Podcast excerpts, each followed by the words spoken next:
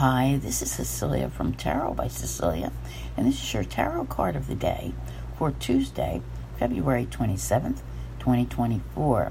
The card we have is the Empress from the Divine Diversity Tarot by artist Joe Phillips. Now, Joe is primarily known as a comic artist, as an LGBT plus community member, and his art also reflects that. This particular card, which is from a deck I really, really like that he did, is actually his mother. And what a beautiful tribute.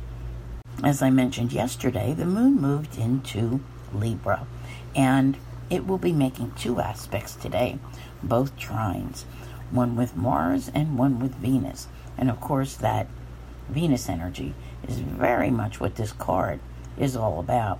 We also have a major aspect today that I need to bring up as well, and it is Mars square Jupiter. I'll be honest with you with this one, okay? You might be suddenly feeling a little gung ho about things you want to do in a particular area of life.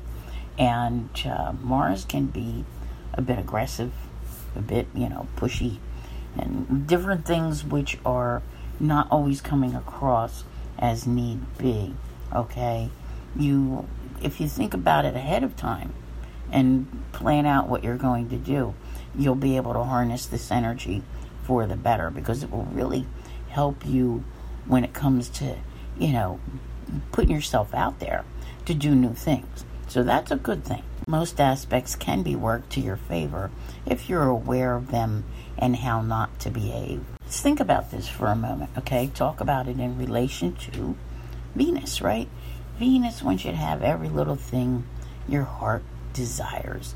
And with the moon trine Venus, there is a um, a good feeling around this. All right, kind of harmony, so to speak. All right. So if you are feeling that Mars square Jupiter and really want to get something, you know, your agenda across to another individual.